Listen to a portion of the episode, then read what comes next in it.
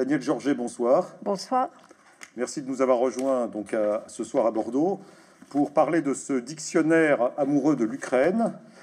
Voilà, donc cette fameuse collection donc des éditions Plomb. Euh, donc c'est évidemment le dernier né de cette édition, de cette de ces éditions. Alors euh, je dois excuser tout de suite donc une des deux autrices, euh, donc Tetiana Androuchuk, ukrainienne, qui devait être avec nous et qui, pour des raisons indépendantes de sa volonté, a été obligée de rester à Paris. Voilà, mais Daniel Georget est là pour donc nous dévoiler une partie du contenu de ce livre. Donc merci beaucoup d'être là. Euh, peut-être euh, pour commencer, Daniel Georget, donc vous êtes française, hein, euh, vous travaillez donc vous êtes rédactrice en chef adjointe à Paris Match, vous connaissez vous connaissez l'Ukraine, notamment par votre long compagnonnage avec avec Tetiana Androuchuk. alors peut-être pour commencer, pouvez-vous nous expliquer comment comment vous avez formé ce tandem franco-ukrainien pour donc élaborer ce livre, un peu, j'imagine un peu dans l'urgence, puisque euh, puisque donc la guerre, la guerre fait rage en Ukraine depuis trois mois, euh, et peut-être peut-être la guerre a-t-elle accéléré euh, ce projet de livre ou l'a-t-elle tout simplement créé? Dites-nous. elle l'a accéléré, mais elle, elle, est loin de l'avoir créé. En fait, c'est un très ancien projet. J'ai rencontré Tetiana tout simplement parce que j'avais ma fille était petite et elle faisait du violon. Et, euh, et Tetiana est musicienne, c'était un, un, excellent professeur de violon. Et donc, euh, j'ai emmené ma fille euh, chez elle, voilà. Et, moi qui ne connaissais rien à l'époque à l'Ukraine, c'était il y a environ une quinzaine d'années. Pour moi, Tatiana était russe. Je, je faisais absolument pas la différence d'ailleurs entre être ukrainien et être russe. voilà. Et donc, euh, un jour où euh, euh, j'avais publié, j'ai publié plusieurs romans, et donc l'ayant l'ayant appris et, sachant que par ailleurs j'étais journaliste, un jour elle m'a demandé si j'accepterais de, de d'essayer de raconter quand même aux Français parce qu'elle était désespérée parce que mon cas n'était pas le seul. À chaque fois qu'elle rencontrait des Français, on lui disait ah vous êtes ukrainienne ah bon donc vous êtes russe? Alors ça vraiment ça ça, l'énervait considérablement. Euh, il y a eu euh, là-dessus euh, 2014 euh, évidemment la révolution le Maïdan. Alors là tout d'un coup elle a, elle a découvert qu'il y avait quand même euh, un intérêt, une curiosité pour ce pays qui tout d'un coup envoyait promener euh, le, grand frère, euh, le grand frère russe, et, et ce qu'elle acceptait de ne pas dire et de ne pas raconter jusque-là, parce que finalement, jusque-là, elle laissait, elle précisait, mais sans entrer dans les détails, un peu par lassitude, d'avoir toujours à raconter la même chose. Euh, elle a commencé, elle a, elle a eu envie de raconter pourquoi cette identité ukrainienne était quelque chose euh, qui avait été tellement longtemps écrasé et qui avait besoin euh, de, de, ressurgir et qui, à chaque fois que l'histoire lui en donnait l'occasion, ressurgissait comme une comme une plante qui est, écrasée par un, par un gros arbre et qui, euh, si l'arbre tout d'un coup perd quelques branches, et eh bien la plante, la plante se met à refleurir. Et l'histoire de l'Ukraine, c'est ça, c'est continuellement ça depuis, euh, depuis sa création euh, avant le Xe siècle. Donc cette herbe de la steppe qui veut donc piétiner et qui, qui, qui repousse toujours, et qui aujourd'hui évidemment repousse, repousse d'autant plus que euh, donc il y a une menace existentielle qui pèse sur l'Ukraine avec, avec cette guerre. Alors vous avez parlé de votre rencontre avec, euh, avec euh, Tetiana Androuchuk, vous avez mentionné le fait qu'elle était violoniste. elle est un peu plus que ça, puisqu'elle fait est violoniste bien sûr, mais elle est aussi docteur en musicologie. Elle, est, elle a dirigé le département de, de musique de chambre à l'Académie de, de musicale Tchaïkovski de Kiev. Voilà. Et puis elle est également diplomate puisque elle a, elle a exercé à, l'UNESCO. Elle a, fait partie de l'équipe de l'équipe diplomatique ukrainienne à l'UNESCO, donc qui est à Paris, comme chacun sait. Et puis donc elle a été également attachée culturelle à l'ambassade d'Ukraine à Paris. Donc voilà, quelqu'un qui a quand même un peu de un peu de surface, à la fois sur sur le plan sur le plan des relations internationales, sur la musique, la culture, et puis évidemment qui porte en elle euh, cette identité ukrainienne. Hein. Mais alors justement, c'est ça qui était amusant, c'est que moi tout ça je ne le connaissais pas. J'avais une comme quand on, connaît quelqu'un de façon assez euh, superficielle. Et, euh, et, petit à petit, on, on découvre, c'est un approfondissement comme, comme tous ces lieux communs qu'on pouvait avoir sur l'Ukraine. Et, et en, lisant, en étudiant, en l'écoutant, on découvre sont des, des, profondeurs euh, qui sont sans fin. Et, d'ailleurs, ce, ce livre, donc, qui était prêt depuis, depuis assez longtemps, mais qui n'intéressait pas vraiment, qui n'avait pas, qui avait pas vraiment de, euh, de raison euh, de raison d'être c'est la même chose. Là, tout d'un coup, il a fallu le publier un peu dans l'urgence, c'est-à-dire relire ce qui avait été fait, puisque tout d'un coup, on avait envie de l'éclairer, mais il fallait s'arrêter aussi. est-ce qu'il a fallu rajouter des entrées, justement, euh, oui. liées, vraiment alors, au conflit? Parce que euh, je vous cache pas que, quand même, dans ces 500 pages, il y a beaucoup d'allusions euh, au conflit actuel. Hein. Bien enfin, sûr. Au conflit actuel, enfin, au conflit. il y avait des, il y avait des clés. Qui, a ressurgi en 2014. Hein. C'était important, par exemple, les Cosaques. Les, les Cosaques, c'est l'identité euh, l'identité ukrainienne, mais euh, ça, éclaire tellement de choses dans le, conflit, dans, ce courage euh, des, Ukrainiens qui nous paraît qui nous paraît parfois insensé, étonnant, enfin qu'on n'arrive pas à comprendre pourquoi cet acharnement et cette espèce de, générosité, de, de, façon, enfin on entend des propos de, de, jeunes combattants qui nous étonnent tellement par, par cette, cette façon d'être prêt à sacrifier sa vie, euh, qui est pas qui est pas dans nos qui, qui n'est plus dans nos usages à nous en tous les cas euh, européens euh, de l'Ouest. Et donc qui pourrait le redevenir. Qui sans doute sans doute mais bon. Et en tous les cas pour eux c'est c'est tellement c'est tellement ancien et c'est tellement lié aux légendes à l'histoire à leur identité quoi. Donc quand j'ai commencé à relire ça à la lumière de, à la lumière de, de la guerre, d'ailleurs, tout d'un coup, euh, ça m'a étonné moi-même parce que ce que j'avais écrit avant cette guerre, parce que pour Tetiana, il était toujours un peu évident qu'un jour la guerre recommencerait. Mais j'avoue que moi, j'avais du mal à le croire parce que, euh, bon, je voyais pas pourquoi la Russie tout d'un coup se mettrait tout le monde à dos et pourquoi la Russie irait balancer des bombes sur, euh, sur la mer des villes russes, puisque Kiev euh, est la mer des villes russes. Donc, euh, ça me semblait pas plausible, c'était pas rationnel, quoi. Voilà. Pour nos esprits cartésiens, euh, c'est pas, c'est pas rationnel. Et d'ailleurs, voilà. Euh, vous avez mentionné tout à l'heure, là, quand on a, quand on s'est rencontré, que, que ce, ce, donc cette alliance entre vous et, et, et donc Tetiana, cette alliance franco-ukrainienne, c'était l'alliance un peu de la, de cette, de cette furia slave, cette générosité, cette, et puis de, aussi de notre esprit un peu assez rationnel français, qui, qui étonne peut-être, qui peut peut-être étonner, étonner à l'est, et qui finalement a fait assez bon ménage, non euh, Oui, euh, c'est intéressant parce que euh, les, Slaves, donc c'est la passion, c'est très volcanique, mais ça part un peu dans tous les sens, quoi. Et, donc face à nous, ils sont un peu obligés de un peu obligés de canaliser, un peu obligés d'expliquer, de s'expliquer, de réfléchir un peu sur leur passé qui n'a pas été dans leur dans ce qu'on leur a appris, hein, euh, parce que Tatiana, euh, c'est le, aussi le, fruit d'une éducation euh, soviétique. Donc il y a eu un passé qui a été sur lequel on a mis un couvercle. Il faut préciser qu'elle a grandi du temps de l'Union soviétique. Hein. Absolument. elle est née en 42, donc elle avait, elle a vécu donc toute une toute la première partie de sa vie dans un cadre dans, l'Ukraine soviétique. Hein. Oui, on peut même dire oui, plus que la moitié, bien plus que la moitié de sa vie, jusqu'à 45 ans, et euh, c'est ça. Donc euh, cette éducation soviétique est quand même assez particulière parce que à la fois quand on est euh, pour pour les Russes le, violon est l'instrument roi.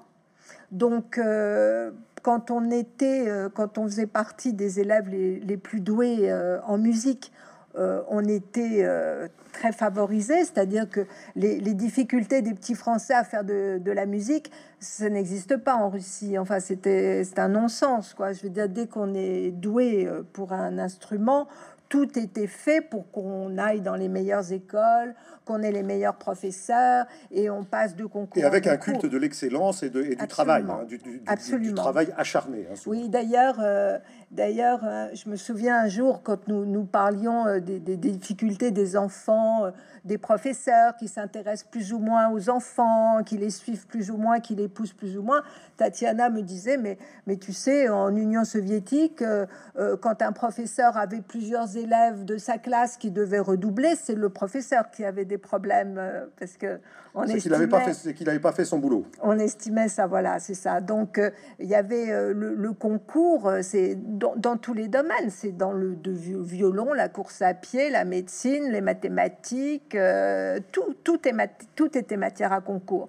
Donc c'est c'est étrange, enfin c'est ce goût de la sélection du, du, communisme et, et enfin ne qui était d'ailleurs largement lié aussi au fait de vouloir euh, promouvoir, euh, promouvoir le modèle soviétique à l'étranger en, en, montrant que, en montrant que l'Union soviétique était capable de former les meilleurs ingénieurs, les meilleurs musiciens, les meilleurs, euh, voilà, les meilleurs, les meilleurs espions aussi.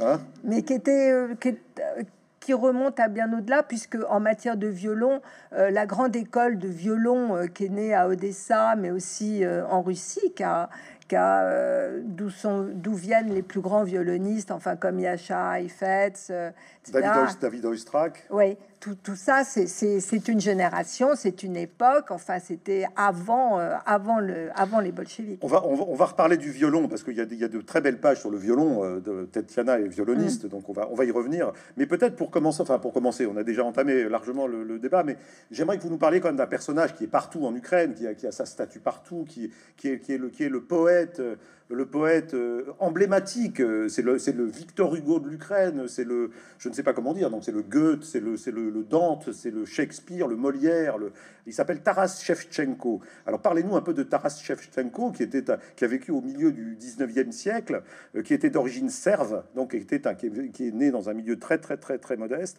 et, donc qui a connu une, connu une carrière, enfin on peut dire de, de poète, ce qui est pas évidemment pas évident, et qui, est, qui, est, qui a réussi malgré ses origines si modestes à devenir un peu le porte-parole de l'ukrainité. Dites-nous peut-être quelques, quelques, quelques éléments sur, sur, sur ce personnage tellement, tellement important aujourd'hui. C'est un personnage euh, qui est essentiel. Euh, parce que à la fois il résume euh, l'histoire l'histoire de l'Ukraine. Il faut, faut, bien se souvenir qu'il y a une chose que les, les Ukrainiens ne pardonneront, pardonneront jamais aux Russes, c'est d'avoir introduit le servage dans ce qui était considéré comme le pays des hommes libres les, les Cosaques. Les Cosaques Zaporog, oui, les Cosaques Zaporog, ce sont les paysans libres, c'est-à-dire tellement libres que, en fait, ils, se, ils forment des communautés militaires et ils se réunissent d'eux-mêmes. Ils n'ont pas besoin de sergents recruteurs ou de gendarmes pour leur dire ça y est, on va aller faire la guerre aux Turcs euh, ou c'est-à-dire aux Tatars, qui sont les ennemis traditionnels des, des Ukrainiens. Euh, ils, se réunissent d'eux-mêmes quand ils savent que les campagnes militaires commencent. Ils, se réunissent dans la Sitch, ils, élisent euh, un, général.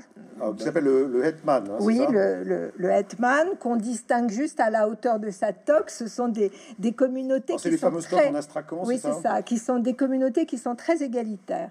Donc euh, bon, ça a fonctionné comme ça. Et puis un jour, euh, un jour, il y a eu un, un, qui a eu la mauvaise idée de prendre pour euh, de faire la guerre à la Pologne, de se révolter contre la Pologne qui était l'occupant, qui était devenu l'occupant de l'Ukraine. Et pour, pour se débarrasser de la Pologne, il a eu la mauvaise idée de faire appel aux Russes parce qu'ils étaient orthodoxes, alors que les Polonais sont catholiques. Donc, c'est à partir de là, c'est au XVIIe siècle, que la Russie va mettre la main euh, sur l'Ukraine. Et la Russie va importer le servage au pays des hommes libres. Donc, euh, Shevchenko va naître, euh, il est les, les, les serfs domestiques, hein, dans, une, dans une grande famille, voilà. il va devenir le comme euh, en fait, l'histoire dit que euh, un jour, alors qu'il est enfant, il est surpris en train de peindre à la lumière d'une d'une bougie, en train d'essayer de recopier une peinture qui appartenait à la à la famille qui qu'il qu'il possédait et ce qui lui vaut le ce qui lui vaut le, le, fouet.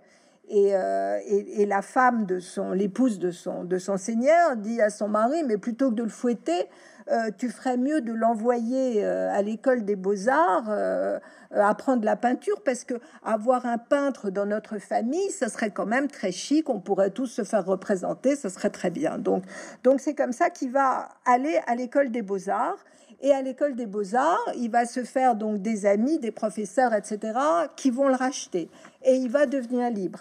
Donc, en fait, Shevchenko, à la fois, sera peintre et écrivain. Et surtout, Shevchenko, ce qu'il va vouloir faire, c'est écrire en ukrainien, ce qui est quelque chose d'interdit, parce que euh, l'ukrainien est la langue des paysans, et les paysans sont illettrés, puisque dans l'Empire russe, les paysans euh, qui sont serfs ne savent pas lire. Ça, ce sera la, la, la, seule, enfin la seule, ça c'est mon point de vue, mais c'est pas, c'est pas bien.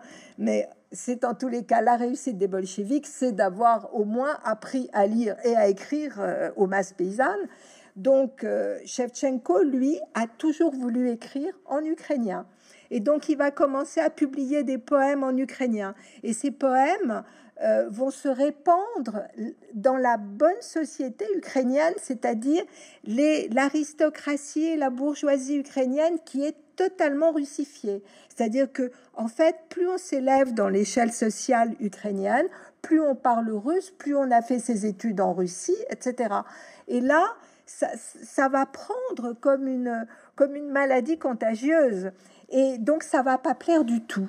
Et euh, Shevchenko va se retrouver euh, l'essentiel de sa vie en forteresse, avec interdiction de, de, publier en ukrainien. Donc, alors, quelques-uns des tous les poèmes de Shevchenko vont devenir extrêmement célèbres euh, en Ukraine, à tel point qu'un de ses poèmes est devenu l'espèce de, de, marseillaise ukrainienne qui a été continuellement euh, interdite, si bien que beaucoup plus tard, euh, à l'époque soviétique, il était de tradition de se réunir pour commémorer la date de naissance de Shevchenko.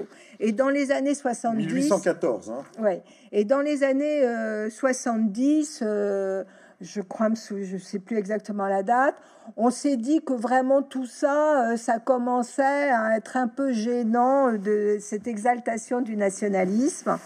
Et, euh, une fois, un jour anniversaire où les gens étaient réunis, euh, comme nous aujourd'hui, mais beaucoup plus nombreux, dans une salle de théâtre, pour lire, pour lire les poèmes de Shevchenko et se rappeler, fêter Shevchenko, etc. On a décidé que la petite fête allait être annulée. Tout d'un coup, lumières sont éteintes et, on ferme et finalement, on va pas, va pas lire les, les poèmes de Shevchenko. Et alors là, c'est une scène absolument merveilleuse parce que donc on éteint les lumières et, dans le noir, le public s'est levé et tout le monde a récité a cappella la Marseillaise de Shevchenko. Alors je ne sais pas si je pense que je, vais, je vais peut-être vous en lire euh, un tout petit passage comme ça, vous, euh, puisqu'il parle, il parle de son, il parle de sa mort prochaine. Mhm. Il dit quand je serai mort, enterrez-moi dans une tombe au milieu de la steppe de ma chère Ukraine, de façon que je puisse voir l'étendue des champs, le Dnieper et ses rochers, que je puisse entendre son mugissement puissant. Et quand il emportera l'Ukraine vers la mer Bleue, donc c'est la mer, en fait la mer Noire, vers la mer Bleue, le sang des ennemis, alors je quitterai les prairies et les montagnes et m'envolerai vers Dieu lui-même pour lui offrir mes prières. Mais jusque-là, je ne connais pas de Dieu. Enterrez-moi et debout, brisez vos fers et arrosez du sang impur des ennemis la liberté. Puis dans la grande famille, la famille nouvelle et libre, n'oubliez pas d'accorder à ma mémoire une bonne parole. C'est ça. Hein? Voilà, c'est ça. Et alors, il faut bien imaginer que euh, ce dont il parle, c'est-à-dire cet endroit du Dniepr qui est tellement bruyant, qui avait des cataractes à l'époque, puisque les cataractes n'ont disparu qu'à l'époque soviétique, parce qu'on a fait des... On a canalisé le Dnieper, oui. Oui, c'est ça, puis on en a fait des, des usines électriques. Enfin, tout ça, vous en avez entendu parler très récemment, puisque Azovstal, Mariupol, c'est à deux heures de route à peu près de, de, cet endroit, de cet endroit dont il parle. C'est pour ça que le. On parle en ce moment d'ailleurs de Zaporizhia plutôt, je crois qu'il est sur. Le, oui, ben c'est tout ça. Zaporizhia, c'est la Sich des, des Cosaques. Enfin, c'est vraiment le, le cœur de cette, de, ce, de cette Ukraine guerrière qui, qui s'est longtemps battu contre les Tatars. Alors, alors donc Shevchenko donc est, est enterré euh, donc au bord du Dnieper comme il l'avait comme il l'avait demandé. Donc sa tombe est là et donc euh, donc donc évidemment on lui consacre tout un tout un tout un tout un long un long passage. Euh, et d'ailleurs vous avez parlé de Marseillaise ukrainienne. Je vois le on, nous parle du sang impur des ennemis. Ça nous rappelle quand même la Marseillaise. Hein, donc c'est vrai qu'entre la entre l'hymne national français et l'hymne national ukrainien, il y a comme il y a comme qui dirait une petite une, une petite passerelle. Voilà. vous l'avez sûrement remarqué. Alors, euh, donc des personnages emblématiques de l'Ukraine, il y en a, y en a beaucoup. Euh, on en, donc, euh, on en cite. alors, des, héros. Bon, des, alors, il y, y, en a d'ailleurs que, que l'on considère, nous Français, vous l'avez signalé tout à l'heure, on a avant que la guerre n'éclate, on, s'imaginait que l'Ukraine était, juste une, subdivision de la Russie. Bon, euh, donc ce qui évidemment a le don de les, exaspérer. Mais donc maintenant, je crois qu'on a bien compris. Mais alors, il y a des grands auteurs euh, de langue russe qui sont en fait des Ukrainiens. Alors il y a le cas de Gogol, par exemple, hein, Nicolas Gogol, Les âmes mortes, bon, euh, grand écrivain, donc, donc qui, qui, écrit en russe, mais, mais qui en fait est ukrainien jusqu'au jusqu'au tréfonds de son âme. Ah hein. oui, Gogol. Parlez-nous d'un peu de Nicolas Gogol. Alors Gogol, c'est le, le meilleur exemple puisque Gogol est lui-même un, descendant de, de, Getman, un, descendant de, Cosaque. Euh, alors il appartient donc à une, une famille de, de, propriétaires terriens. C'est pas les plus grands, mais enfin pour nous, ce sont quand même des domaines gigantesques. Ils ont quelques centaines de serres, etc. Mais mais, son père, déjà, lui, adore l'ukrainien, c'est-à-dire que dans, dans leur... Euh, ils vivent à la campagne et, son passe-temps, c'est de monter des petites pièces euh, en ukrainien, euh, c'est de réunir des documents sur, sur l'histoire de l'Ukraine. Et, Gogol, dès, dès l'adolescence, se nourrit de ça, et, et, notamment de, de la langue, de la langue des paysans ukrainiens, qui est extrêmement savoureuse, qui est extrêmement imagée. Et donc, euh, quand Gogol va vouloir euh, devenir écrivain, évidemment, euh, il, part, il part à Saint-Pétersbourg parce que, bon, il n'est pas question de réussir ailleurs. Il va bien entendu écrire en russe parce que comment être un, un grand écrivain autrement qu'en écrivant en russe Mais ce qu'il a fait, le, travail qu'il a fait me, fait un peu penser au, travail de Louis-Ferdinand Céline. C'est-à-dire qu'il va euh, traduire un peu cette, langue ukrainienne qui est très imagée, qui est très... Euh, si vous entendez la différence entre l'accent russe et, l'accent ukrainien, euh, l'accent ukrainien, c'est quelque chose qui, qui roucoule euh, davantage. Enfin, c'est une, une langue qui est certainement très belle. Enfin, et il va, il va essayer de traduire en russe cette façon de parler ukrainienne. C'est-à-dire qu'il va créer une espèce de style, on va appeler ça euh, ukraino-russe, et ce qui va permettre de comprendre aux Russes en fait un peu le, un peu l'esprit ukrainien. Mais donc il va raconter euh, des histoires qui sont les, les grandes histoires de l'Ukraine. Taras Bulba, euh, par exemple. Il y a Taras Bulba, il y a les, soirées du hameau aussi qui ont un grand succès. Hein. Oui. Ce sont des contes, des... il se nourrit beaucoup du folklore ukrainien, des, des contes et de la nourriture, des chansons beaucoup de, de, tout, finalement, de toute la, toute la, de toute la, la, tradition populaire, qui est pas toujours, qui est pas toujours écrite d'ailleurs. Hein, oui, absolument, parce que en fait, les chansons ont toujours servi aux Ukrainiens à raconter leur histoire, à, à, à se transmettre l'histoire, à se transmettre euh, l'actualité. Ils avaient d'ailleurs une coutume qui est celle d'avoir des, des, des musiciens qui étaient des musiciens aveugles. Euh, qui étaient accompagnés d'un enfant et qui allait de, village en village, un peu comme nos troubadours au Moyen Âge, et qui, puisqu'ils ont affaire à une, à une population qui ne sait pas lire, euh, donc il peut pas lire ni les livres ni avoir accès aux journaux. Et de village en, village, euh, il racontait aussi bien euh, l'histoire, c'est-à-dire les batailles, ce qui ce qui se passait. Politiquement que l'histoire du mariage des uns avec les autres, des petites histoires amusantes, etc. Et donc c'était une tradition euh, qui a perduré euh, jusque, jusque dans les années 30, euh, jusqu'à ce que Staline réunisse tous ces musiciens, les convoque pour une grande réunion de réflexion, et tous ces musiciens sont montés dans, dans un train avec leurs instruments et, à l'arrivée, ils ont tous été exécutés et leurs instruments ont été brûlés. Voilà. Alors oui, donc, euh, donc alors là, il y a, plusieurs, il y a, peut-être, il y a plusieurs façons de bifurquer à partir de ce que vous avez dit. Euh, peut-être, peut-être, puisque vous avez parlé d'instruments de musique, bon, euh, on parlera peut-être du tragique après, mais quand même pays de musique. Tatiana Androuchuk est musicienne, violoniste. Bon, donc elle a beaucoup, elle, insiste beaucoup sur sur cette sur cet aspect-là de la de la de la, de la vie de la vie culturelle dans, ce pays, comme en Russie d'ailleurs, hein, l'importance de la musique. Alors il y a, notamment un article très long très détaillé, très long, sur Vladimir Horowitz. Alors Vladimir Horowitz, euh, bon, euh, les gens savent pas toujours, mais euh, bon, en fait, il est né à Kiev. C'est un Ukrainien, un juif ukrainien pur sang. Voilà, bon, on peut, on peut imaginer qu'il était, euh, on savait pas très bien, enfin qu'il était bon, euh, juif sans doute, euh, peut-être d'Europe de l'Est, peut-être de, peut-être de Russie, peut-être de bon. Maintenant, il se trouve qu'il est de Kiev, où il naît en 1903. Donc c'est un, c'est un, c'est un. Alors lui, c'est un pianiste et non pas un violoniste, hein, un, immense pianiste hein, qui, qui a dans sa famille un nombre de musiciens absolument incroyable. D'ailleurs, il faut, il faut pratiquement une page pour raconter les, les, comment les, les oncles, les, les, parents de, de Ils sont pas tous musiciens, mais beaucoup, et, des musiciens d'excellent niveau, de sa sœur notamment aussi, euh, sa sœur dont le, prénom m'échappe à l'instant, mais euh, voilà. Clara, je crois. C'est ça, oui. Mm. Et donc le jeune Vladimir, donc, euh, donc qui, qui, qui va, va, va, va, va, tout de suite évidemment montrer, montrer ses dons, son excellence. Il, c'est une famille très très installée à Kiev. Hein. c'est vraiment la bourgeoisie intellectuelle juive installée. toute la vie est belle. C'est la belle, c'est la belle époque à Kiev. Hein. Allez, donc quand il est petit, on est en 1900 1914, 1915. La révolution n'a pas encore lieu. Et puis alors évidemment, la révolution va arriver en 1917. Et puis là, euh, la vie va être absolument euh, bouleversée. Alors on, on s'intéresse pas à l'émigration de Horowitz, qui va partir évidemment s'installer, euh, qui fera carrière dans le Nouveau Monde, mais qui, mais, on s'intéresse plutôt là à, la partie ukrainienne de sa vie et à, l'émergence de ce musicien. Alors, alors Horowitz, je suppose que Tatiana Androuchuk vous en a parlé.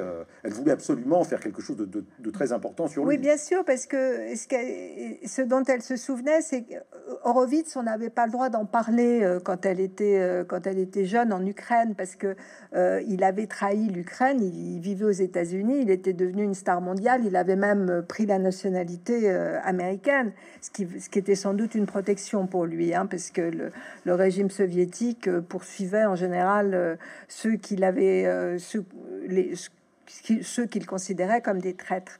Mais euh, donc elle avait entendu euh, parce que en fait tout c'était tout commence pour Vladimir Horowitz au conservatoire de Kiev où elle avait où elle a elle-même été élève et donc euh, un de ses professeurs avait été euh, un euh, des, des, des, confrères de... des, compagnons, enfin, des jeunes, jeunes compagnons d'Horowitz. Voilà, c'est ça. Donc un jour euh, où elle devait aller, où elle, elle quittait l'Empire soviétique pour la première fois pour accompagner des jeunes, des jeunes musiciens aux États-Unis, ce, ce, professeur lui dit, écoute, j'aimerais bien que tu, que tu donnes une, une lettre pour moi, que tu postes une lettre pour moi à Horowitz parce qu'il n'osait pas la, la, poster depuis Kiev parce que euh, il savait pas c'était toujours dangereux d'avoir euh, des liens avec, des, émigrés. Avec des émigrés. Donc elle a posté cette lettre euh, de, de, Russie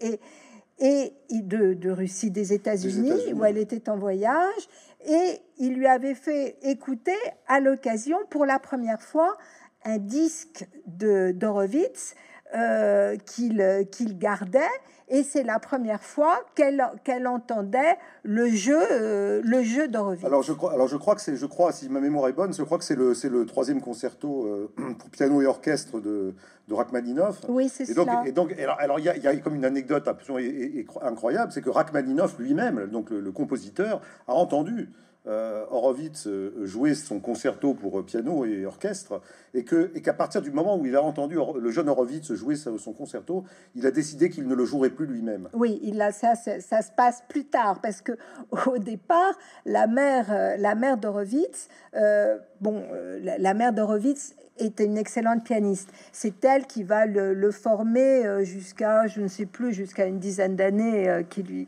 qui lui enseigne le piano.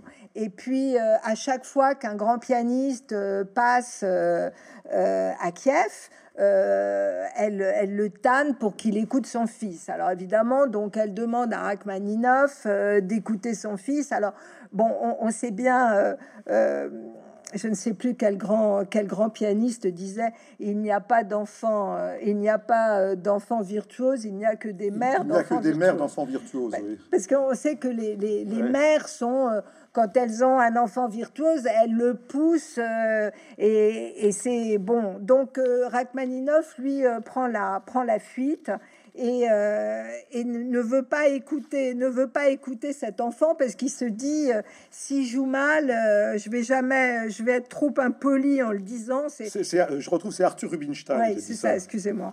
Donc en fait, c'est Horowitz donc va, va connaître tous ces, tous ces musiciens. Il est un, excellent et un des meilleurs élèves euh, du, conservatoire et euh, tout se passe euh, très bien. Enfin, il veut, il veut faire des études de composition, etc. Et, arrive, arrive 1917. Et à ce moment-là, la famille, qui est une, une famille, une famille bourgeoise, elle, elle perd totalement son statut et Horowitz raconte comment le piano de la famille est jeté par la fenêtre. Donc ça, ça, ça reste pour lui. Euh, euh, donc oui, un traumatisme complet. Le, traumatisme. Alors, ce, que, ce qui est intéressant dans l'histoire d'Horowitz, c'est Horowitz était quelqu'un de très drôle. Et il raconte sa jeunesse. Alors, il raconte euh, notamment ces histoires de, puisqu'il est juif à l'époque, avant la, la, guerre de, avant la guerre civile, euh, les juifs des, sont limités, toutes les, entrées euh, au lycée et à l'université sont soumises à des quotas. Et donc, il ne doit pas y avoir plus de 10% d'élèves juifs dans les classes de lycée. Et alors, Horowitz raconte de façon très amusante que, euh, étant soumis à quota, tous les élèves juifs rivalisent d'excellence pour pouvoir être admis dans les lycées. Et donc, ils sont excellents et d'autant plus détestés par les autres élèves, sauf lui, parce que Horowitz ne s'intéresse pas, absolument pas à ses études, il ne s'intéresse qu'à son piano. Et alors, il raconte que les autres euh, enfants lui disent comment tu es juif et tu es un cancre, mais tu es extrêmement sympathique. Et, et, Horowitz dit, moi, euh, j'étais un cancre, mais j'avais plein d'amis au lycée car j'étais très mauvais élève. Voilà. Alors évidemment, de, donc, donc l'histoire d'Horowitz est donc c'est magnifique et puis donc euh, ça fait vraiment c'est un exemple de cette de cette richesse culturelle de, l'Ukraine, hein, hein, de ce berceau de ce berceau des arts. On a parlé de Gogol, on a parlé de Horowitz, on pourrait on a parlé de Shevchenko, on pourrait parler de bien d'autres. Euh, alors évidemment, il y, a, quand même l'aspect totalement dramatique. Donc Horowitz était juif, il va il va il va Dieu merci euh, donc échapper à échapper à la Shoah, mais évidemment il se passe en Ukraine quelque chose d'absolument atroce. C'est ce qu'on appelait la Shoah par balle, hein, donc qui est dont l'extermination d'un million de, juifs ukrainiens par, la, par les armées nazies euh, donc en 1941-42, euh, avec donc un lieu, euh, un lieu dont, donc Babinard, Babinard, donc qui est une sorte de, lieu terrible, donc une, sorte de ravin une fosse, un ravin dans lequel c'est dans lequel ces, ces, populations juives raflées donc ont été ont été jetées après avoir reçu une balle dans le dos donc par par dizaines et dizaines de milliers. Oui, dans, le, dos, dans le dos ou pas dans le dos. Dans le dos ou hein. pas dans le dos. Enfin, je sais pas si vous vous souvenez du début des bienveillantes de, de Benjamin Littel, oui. C'est Jonathan Little, pardon. Oui, c'est ça se passe là. Hein, c'est euh, le ravin de Babillard. Euh, c'est là avec euh, les, les, les, enfants dans les bras des femmes, les, en face la mitrailleuse, etc. Tout, tout ça, c'est ça. C'est je crois, je crois, j'ai pas la mémoire des chiffres, mais dans mon souvenir, c'est 30 000 morts le, le, en, en, une seule journée. Quoi. Enfin, je veux dire, c'est complètement hallucinant. Mais ce qui est, ce qui est encore plus hallucinant, c'est que aujourd'hui, quand vous allez à Babillard, euh, vous êtes euh, au bois de Boulogne, quoi. Je veux dire, c'est euh, quand il y a, un mémorial qui, qui a été construit après l'indépendance, parce que il faut savoir que jusqu'à l'indépendance de l'Ukraine, on ne devait pas parler de ça, c'était interdit parce qu'il n'y avait euh, qu'une seule souffrance euh, soviétique et on ne devait pas faire de, différence. Euh, donc ce n'était pas commémoré. on raconte dans le livre comment un, compositeur qui commençait à avoir une petite notoriété après la guerre a voulu faire un ode à Babillard et donc il a pu faire jouer sa musique une fois, euh, mais pas davantage, parce qu'il a été immédiatement euh, mis de côté. Euh, toute sa carrière a été, ça a été la fin de sa carrière. Ensuite, il faudra un jeune, un jeune poète. je crois me souvenir, mais je peux me tromper, dans les années 60, mais je ne suis pas certaine. C'est peut-être un peu avant, je suis pas certaine. Dans les années, un jeune poète qui va refaire un, poème à Babillard qui sera encore interdit. Seulement Shostakovich, lui, qui est la grande star euh, de l'époque, va vouloir mettre ce poème en musique. Et on va, on va faire tout ce qu'on peut pour empêcher, euh, pour empêcher euh, Shostakovich de réaliser, de faire jouer son œuvre, jusqu'à lui retirer son, son chanteur la veille, la veille de, de la représentation.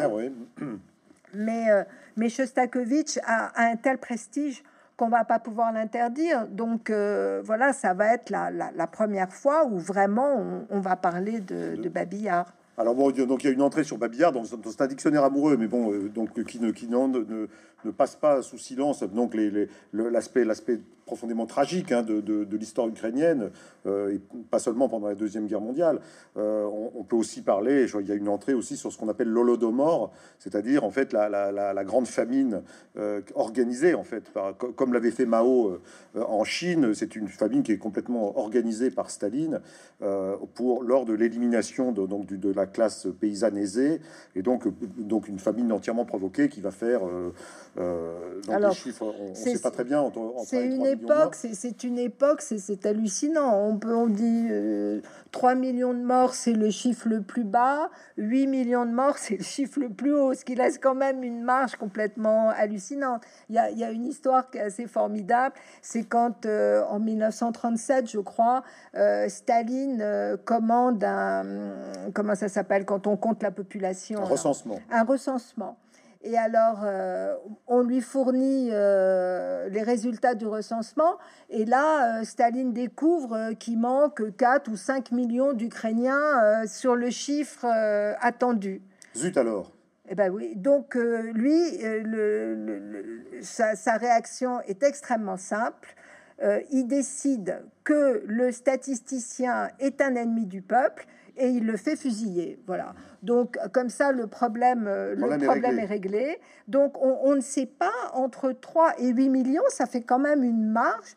Et donc, les Ukrainiens vont pouvoir euh, enquêter sur ce problème, même pas à l'indépendance, parce que à l'indépendance en 1990-91, on veut encore ménager euh, le l'ex-grand frère russe on va réellement commencer à s'intéresser à ce problème au début des années 2000, mais à ce moment-là, il s'est écoulé euh, euh, pratiquement 60 ans. Comment voulez-vous retrouver euh, des témoignages, etc. Donc, ils ont, ils ont fini par ouvrir un musée à Kiev, mais avec des bouts de ficelle, quoi. Donc, il y a des listes à chaque fois qu'on essaye de, on, a essayé de trouver les noms, d'avoir, de réunir les photos, d'avoir le peu de documents qui restent. Et, voilà, ils ont pris modèle sur, euh, sur Yad Vashem.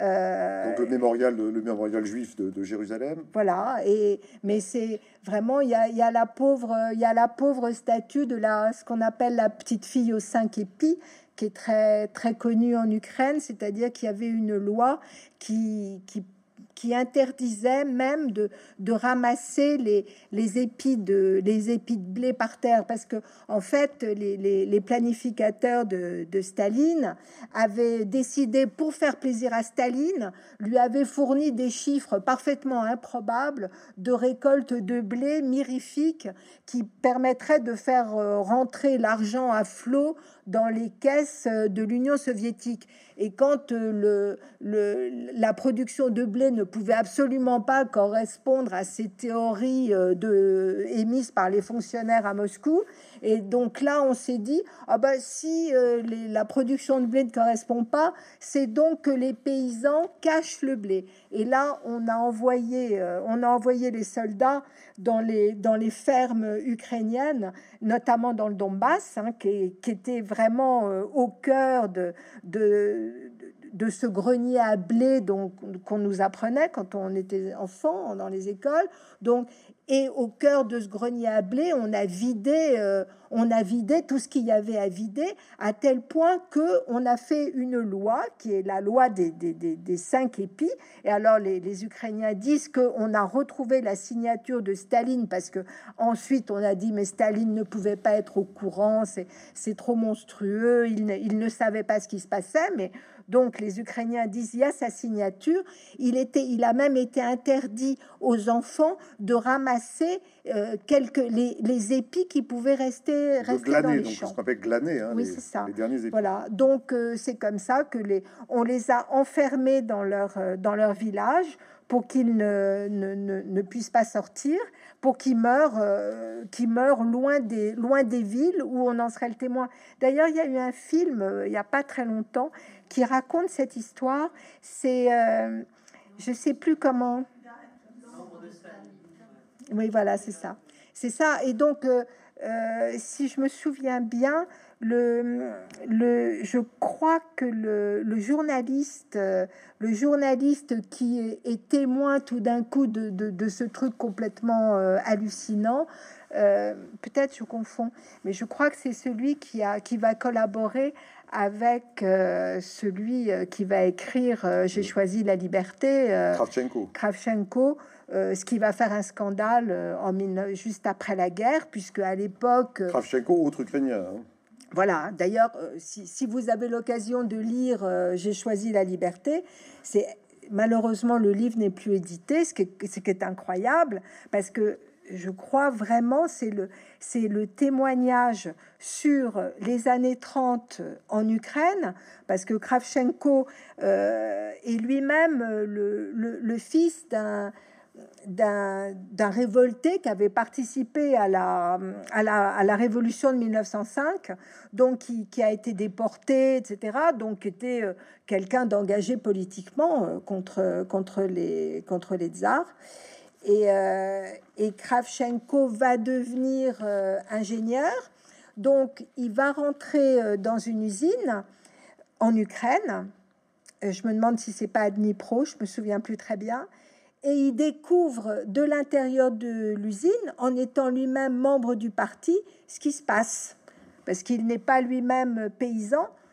Donc, il, comprend parce que dans sa famille, on recueille une, enfant, parce qu'à l'époque, il y, a des, il y a des enfants orphelins qui sont complètement abandonnés à eux-mêmes. Donc, il y a des Ukrainiens des villes qui en recueillent quelques-uns. Et lui-même découvre une petite fille qui, qui se jette sur, sur son assiette de nourriture comme un chien affamé, quoi. Donc, il découvre l'étendeur du, l'étendue du, l'étendue du problème. Et donc, dans son histoire, va, il va raconter euh, il va raconter les années 30 euh, en Ukraine. C'est passionnant. Et le, livre n'a jamais été réédité. Ça a été un succès de librairie. Je crois que ça s'est vendu à un million d'exemplaires euh, après la guerre, mais ça n'a jamais été réédité. Et c'est vraiment dommage.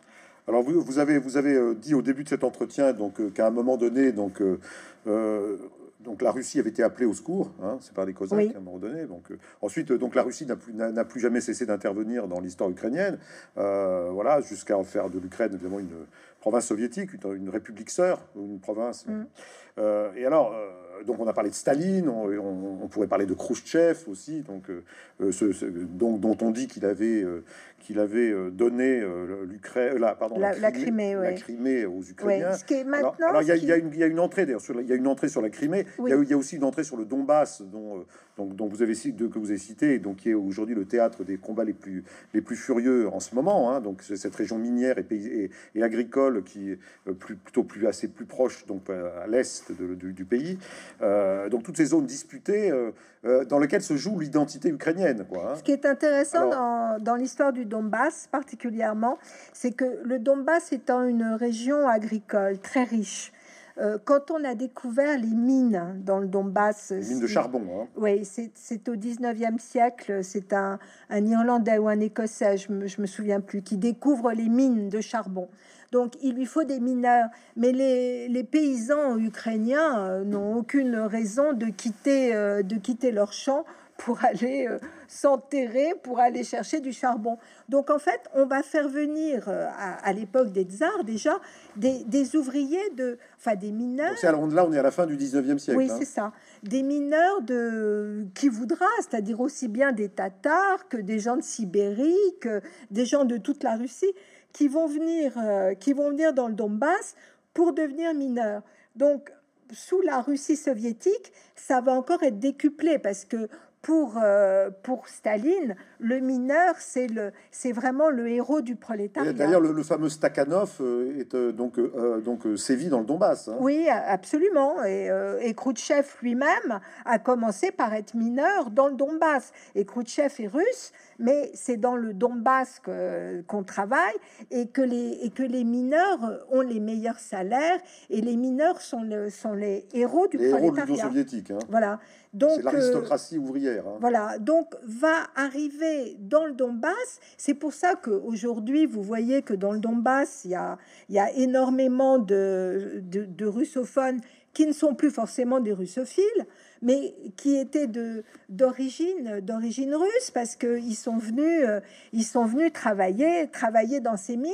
Alors en plus quand après le Holodomor, il y a tellement de paysans euh, qui soit sont morts de faim, soit ont été déportés en Sibérie ou ailleurs en Russie, il y a eu un véritable nettoyage ethnique en fait. Euh. On se, on se demande d'ailleurs comment, comment l'Ukraine parvient aujourd'hui à, donc à, avoir 47 millions d'habitants euh, après tout ce qui s'est passé euh, pendant la période soviétique. Pendant, enfin, donc c'est, il y a vraiment ce, ce, peuple a vraiment une, une, résilience extraordinaire. Mais ce que je crois aussi, c'est qu'il se passe en Ukraine un peu, c'est vous savez, c'est un peu comme la République. Je veux dire, aujourd'hui, vous êtes immigré, vous vous assimilez à, un Français. Au bout d'une génération, vous n'êtes plus un immigré. Vous, vous, êtes, vous avez euh, adopté euh, une façon de vivre française et des valeurs françaises. Donc, je crois qu'en fait, euh, ce qui se passe en, Ukraine, c'est que même si vous êtes d'origine russe, c'est ce qu'on voit aujourd'hui, si vous êtes d'origine russe et que vous avez euh, été contaminé par, euh, par les valeurs... contaminé avec beaucoup de guillemets. Oui, par les valeurs contaminées, comme dirait, comme dirait Poutine, par les valeurs démocratiques, par par par l'envie de liberté, de, de, respect de la liberté individuelle, par les valeurs européennes. Quoi. Si vous avez adopté ces valeurs-là, même si vous êtes d'origine russe, vous avez envie de rester ukrainien parce que euh, d'un côté de l'Ukraine, à l'ouest, euh, il y a la Pologne, le modèle polonais, les, Ukrainiens ont bien vu, le développement de la Pologne. Ça a été pour eux, c'est insensé, puisque vous avez énormément d'Ukrainiens aujourd'hui qui, travaillent en Pologne. Donc, ils ont vu la Pologne se développer et ils ont vu, par contraste, euh, la Russie qui reste avec 30% des, maisons en Russie qui n'ont pas les, euh, les sanitaires. Quoi. Je veux dire, ça reste comme dans les années 60 euh, en France, où beaucoup de maisons dans les campagnes russes, les, les, les, WC sont encore au fond de la cour. Quoi. Donc, il y, a une différence avec en plus une habitude de, l'autocratie euh, en Russie qui est, qui est très très très ancienne, qui remonte, euh, dit-on, euh, à la Horde d'Or, c'est-à-dire à l'habitude de aux hordes asiatiques qu'on instauré leur, leur façon de gouverner. au XIVe siècle, on se mettait à plat ventre devant le devant le tsar hein, quand euh, donc c'est une façon de une façon de, gouverner qui est très particulière une espèce de soumission euh, voilà donc c'est pour ça que la jeunesse ukrainienne qu'elle soit d'origine russe ou pas d'origine russe je pense qu'elle est euh, qu'elle est très très pour l'Europe quoi on l'a vu en 2014 alors alors on il y, a évidemment un article qui est consacré à Kiev euh, alors Kiev, c'est au centre évidemment de toutes les, de toutes les, discussions, puisque euh, c'est évidemment la capitale de l'Ukraine, mais c'est aussi revendiqué par la Russie comme étant le berceau de la Russie. Euh, alors c'est pas tout à fait exact. Hein. c'est le grand problème. Voilà, c'est un peu le grand problème. Alors le statut de Kiev, bon, évidemment pour les Ukrainiens, c'est les choses sont claires. Hein. Hein, c'est la première, c'est la première ville importante. C'est la, c'est la, c'est la, la, grande cité orthodoxe. à l'époque où Moscou n'était même pas un village. Euh, euh, bon, donc euh, donc il y a quand même presque un complexe de supériorité par rapport à Moscou quand même. Oui, absolument. un complexe de, et un complexe de l'autre côté aussi, parce que comme, comme la civilisation, comme la, Russe de Kiev, c'était la grande, c'est la première grande civilisation slave, les Russes n'ont pas, n'ont pas compris que cette civilisation, ils trouvaient tout à fait naturel que leur civilisation, cette civilisation-là, ils la récupèrent, quoi. Je veux dire, ils ont voulu récupérer cette histoire-là. Alors, euh, ce, débat, captation d'héritage. Oui, c'est ça, tout à fait. Donc, puisque le le premier euh, le premier prince slave à se, à être baptisé et donc euh, un des le fondateur de un des fondateurs de, des descendants des fondateurs de Kiev. Donc, les Russes ont voulu ont voulu prendre cet héritage et c'est pourquoi on avait quand même, quand on a vu qu'ils encerclaient Kiev, on avait du mal quand même à imaginer qu'ils osent bombarder Kiev. Parce que Kiev, il l'appelle, même Poutine, euh, c'est la mère des villes russes. Bon, donc, euh, il faut rappeler que, donc sa basilique Sainte-Sophie donc porte le même nom que celle de Constantinople. Hein. Oui, hein, puisqu'au départ, au départ, Kiev est la deuxième Constantinople, puisque on a toujours voulu récupérer l'héritage aussi de euh, Constantinople, puisque Constantinople va être. Euh, Donc la vraie, la vraie, rivale de Kiev, c'est pas Moscou, c'est Constantinople. D'abord, d'abord. D'abord Constantinople. Mais comme, comme le royaume de Kiev va s'effondrer euh, sous la pression de la Horde d'Or au XIIe siècle, là, à ce moment-là, il va y avoir une scission. Il y a une toute petite partie. Euh, de l'Ukraine qui va la partie la partie du nord vers Novgorod tout ça qui, qui va être qui va être conquise un peu par la par la principauté de ce qu'on appelait la Moscovie, hein, la Moscovie euh, au XIVe siècle, mais ça c'est vraiment la plus petite partie. Les, la plus grande partie de l'Ukraine va rejoindre la Lituanie, qui elle-même ensuite va s'associer avec la Pologne. C'est-à-dire, c'est drôle d'ailleurs parce que on retrouve à l'époque, il y a quand on regarde les, la, la, la, carte de l'Ukraine au XIVe siècle, on voit qu'elle va en bas au sud jusqu'à Odessa, mais au nord jusqu'à la Baltique. Odessa qui n'existe pas d'ailleurs. Hein. Oui, au nord jusqu'à la Baltique. Et c'est un peu ce qui pourrait euh, aujourd'hui, euh, si les choses continuent comme elles sont parties, euh, c'est un peu une forme que l'Ukraine pourrait retrouver parce que si jamais elle rejoignait l'Europe, enfin avec cette espèce de, dissolution de frontières avec la Pologne, si elle rejoignait l'Europe, il y aurait plus de frontières avec la Pologne, et à ce moment-là, ni avec les pays baltes. Hein, oui, donc l'Ukraine remonterait euh, jusqu'à la Baltique, ce qu'elle avait à l'époque. Donc je crois que Ukraine, ça veut dire pays euh, marche, enfin ça veut dire ça veut dire pays, pays, de la frontière. Et donc c'est vraiment c'est vraiment cette zone qui qui euh, entre il y a un isthme hein, qui va de la Baltique jusqu'à la mer Noire et donc euh, et donc le, dont la et donc l'Ukraine occupe le centre de cet isthme et donc la Russie évidemment cherche cherche à contrôler cet isthme stratégique puisque c'est la c'est le lien. Enfin pour les, les Ukrainiens vous diront que le mot le mot même le mot même d'Ukraine et, euh, récent en fait. Au départ, euh, il n'y a pas d'Ukraine. Ukraine, c'est justement le mot qui va être employé à partir du moment où l'Ukraine rentre dans le dans l'empire russe, puisqu'à ce moment-là, ça devient la frontière, de cet empire, alors que au départ, c'est la Ruthénie. Donc on dit la russe, R-U-S avec euh, une petite apostrophe, la russe de Kiev. Et d'ailleurs, le mot russe ensuite va être va être récupéré aussi par par les, par les Russes. Donc voilà, ça fait partie de la captation d'héritage. Alors, je, voudrais terminer cette conversation, puisque donc on a leur tourne, avec quand même une évocation, puisque donc, on a un tandem franco-ukrainien, donc qui a rédigé ce, dictionnaire amoureux. Donc peut-être parler un peu des relations franco-ukrainiennes, parce que peut-être elles existent. Il y a plusieurs entrées, il y a plusieurs entrées qui, qui, qui, sont consacrées. Alors il y, a, il y a, une petite entrée sur l'humour français, donc qui est pas tellement à l'avantage des Français. Euh, il n'y a, a, pas de, il y a pas d'entrée. Euh, je, pensais qu'il y aurait une entrée sur le duc de Richelieu, dont on dit qu'il a, a, été le, donc on dit qu'il a été le vraiment l'urbaniste en chef de la ville d'Odessa, qui, je le rappelle, est une ville jumelée à Marseille, hein, quand même. Euh, j'ai d'ailleurs de la famille, euh, de la famille euh, originaire d'Odessa, qui voilà, donc je connais un peu cette histoire Odessa à Marseille. bon, il n'y a pas d'entrée sur Richelieu, mais ça fait rien. Il y en a une, il y en a une par contre sur sur le danseur Serge Liffard, mm. hein, qui a qui a qui a donc est venu faire une carrière de danseur extraordinaire à Paris. Mais je, voudrais peut-être que vous me parliez de Balzac, parce que donc Honoré de Balzac, qui donc fabuleux écrivain français, euh, avait, c'est tout le monde le sait pas, mais il a eu, il a eu un grand amour dans sa vie, euh, tard, dans, à la fin de sa vie, avec une certaine Madame Anska, euh, avec laquelle il a échangé des centaines et des centaines de lettres, et qu'il a fini par rejoindre. Donc, dans, ce que on pensait, je, pensais en fait c'était les marches de la Russie, mais en fait c'était vraiment en Ukraine. Hein. Ah, complètement. Cette femme avait un domaine, était la femme d'un noble pas mal plus âgée qu'elle, qui avait un, grand grand domaine en Ukraine et qui était qui était donc elle était très francophone. Euh, elle, lisait euh, elle lisait des romans et donc elle était tombée sur les romans de Balzac. Hein. C'est une sorte de Madame Bovary euh, des, pays de l'Est. Parlez de Madame Anska parce que Madame Anska un, jour elle, a écrit une lettre à Balzac qu'elle a signée l'étrangère. Donc ça a enflammé l'imagination de Balzac et ils ont commencé à correspondre. Euh, et, donc, il voulait quand même, euh, il voulait quand même la rencontrer. Et alors, euh, comme, comme pour tous les...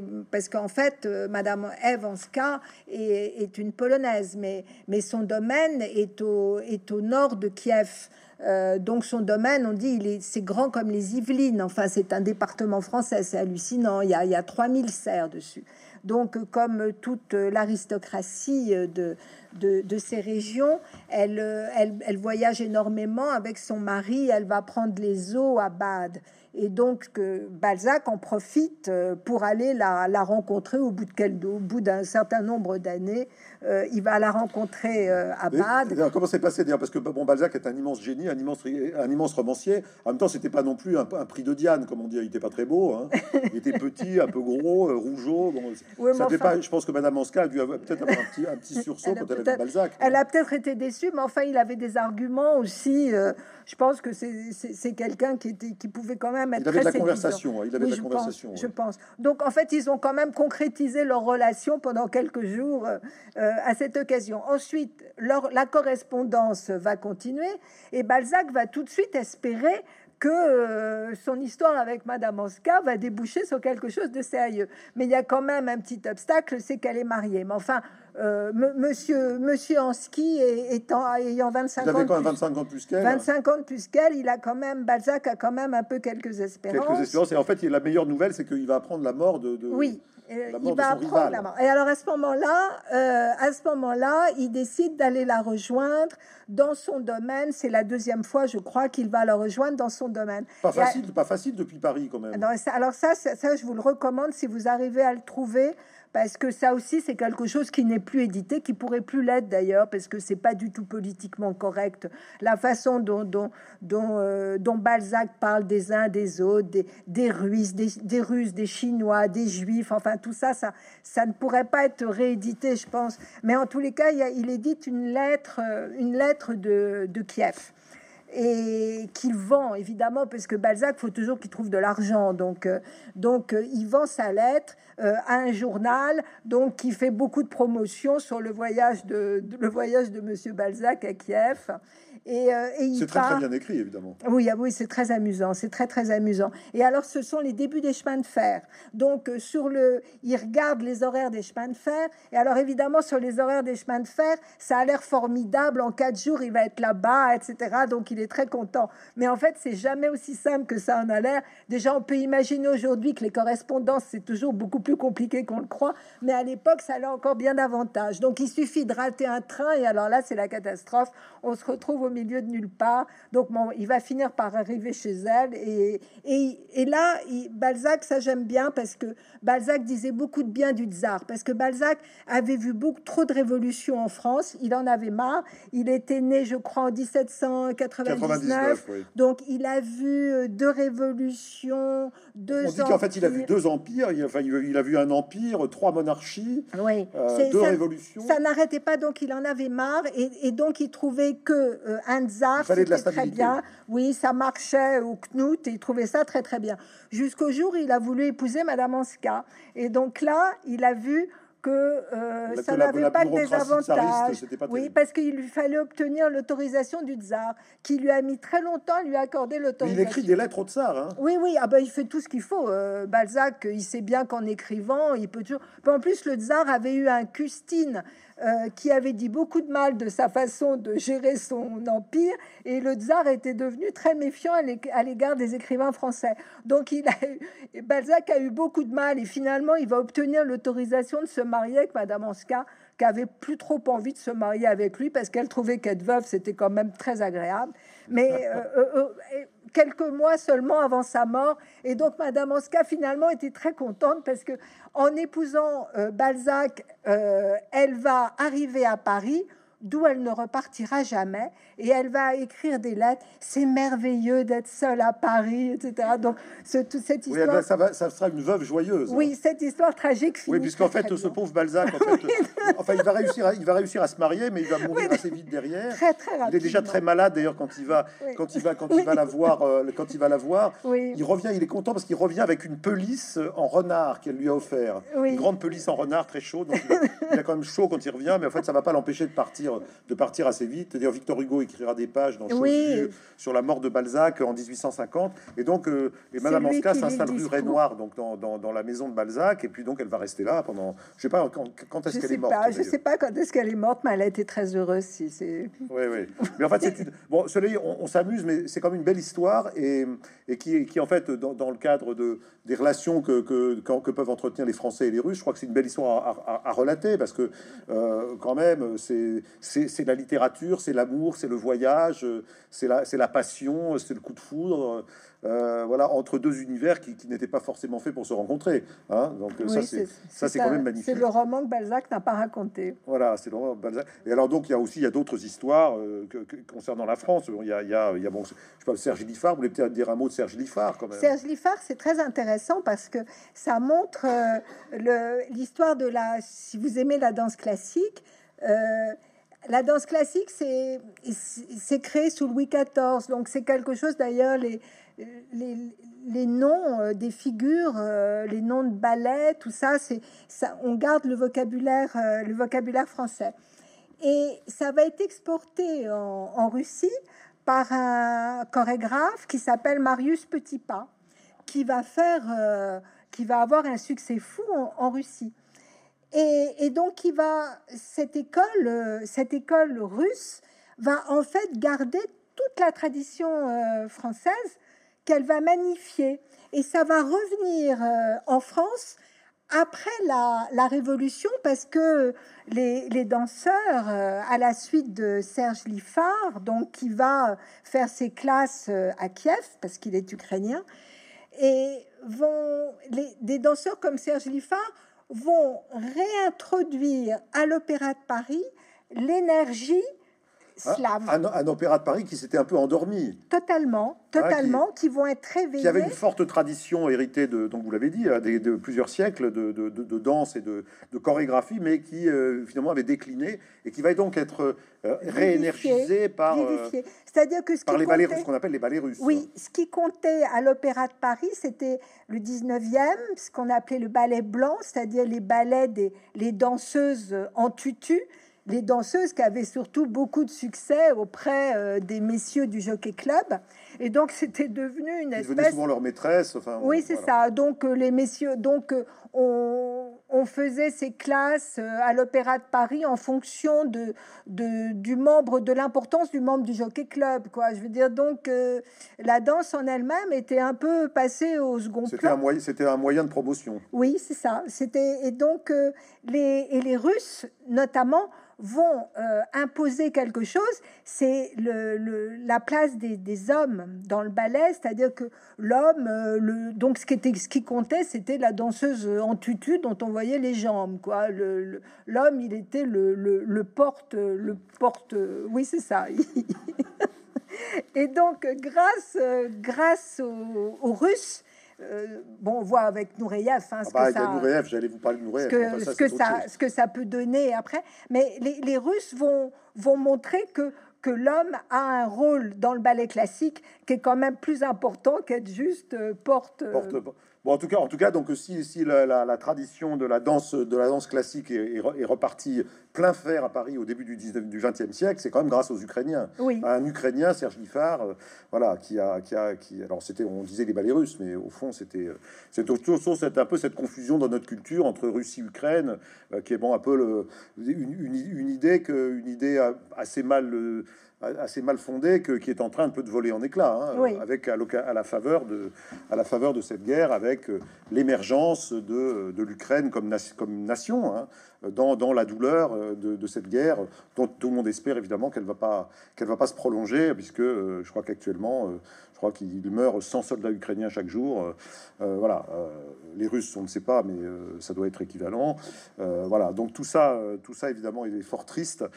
Et, et, en tout cas, donc je vais, on va, on va vous remercier donc Daniel Georget d'avoir passé cette heure avec nous pour nous raconter ce dictionnaire amoureux de l'Ukraine, dont il faut, dont il est très important de rappeler que une partie sur les 24 euros que vous dépensez pour l'acheter, 2 euros vont donc à une aide médicale et caritative France-Ukraine.